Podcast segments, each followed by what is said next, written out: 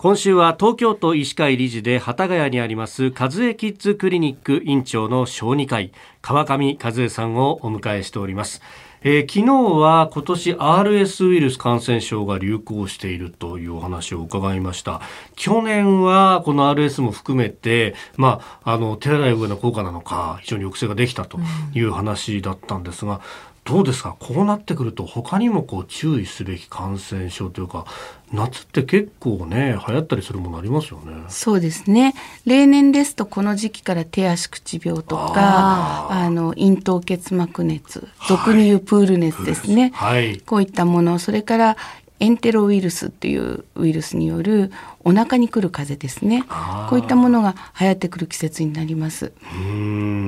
どうですか？見ていてご覧になっていて今のところの傾向っていうのは何かありますか？まだ出てないです。ただ時々そうかなって言われるようなあのお子さん見ますので、まあ、ゼロではないんですけれども、ただ例年だと今ぐらいの時期から流行り始めて、はい、早く夏休みになってくださいって私たちは願うんですけど。なるほど、はい、集団生活してるとどうしたって広がってしまうところがあるからと。でもまだ今年は効かないですね、えー、ただ今回の RS のようなことがありますので、はい、油断はしてはいけないと思っています。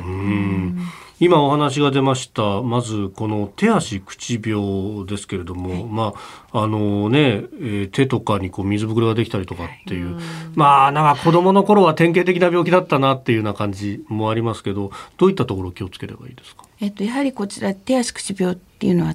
口から入ってくると言われていますのであの手洗いをしっかりすることですね。からあのタオルの交換。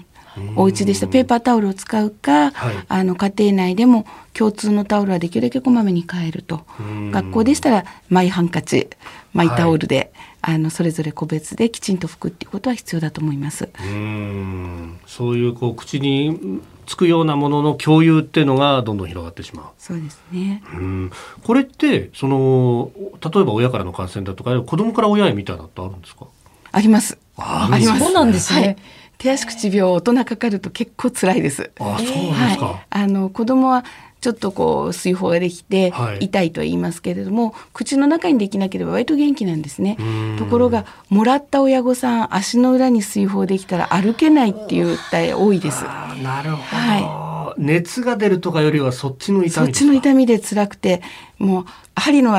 山を歩いてるみたいなんていう表現されるぐらい痛いっておっしゃいますね。なるほど、はい、これは油断してはならないわけですね。そうですね。はい。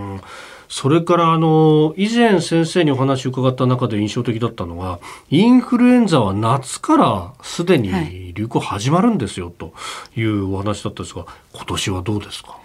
えっと、今現在日本では報告はほとんど上がっていません。で今あの南半球のオーストラリアなどはちょうど流行期に入りますので、あそうか冬です、ね、はい、私たちそこを注目して見てるんですけれども、えー、まあ、コロナの影響なのか今シーズンもあまり流行っていないというふうに聞いています。今シーズンもってことは去年もそうだそうですね。去年もあの南半球で流行ないよっていうのを聞いていて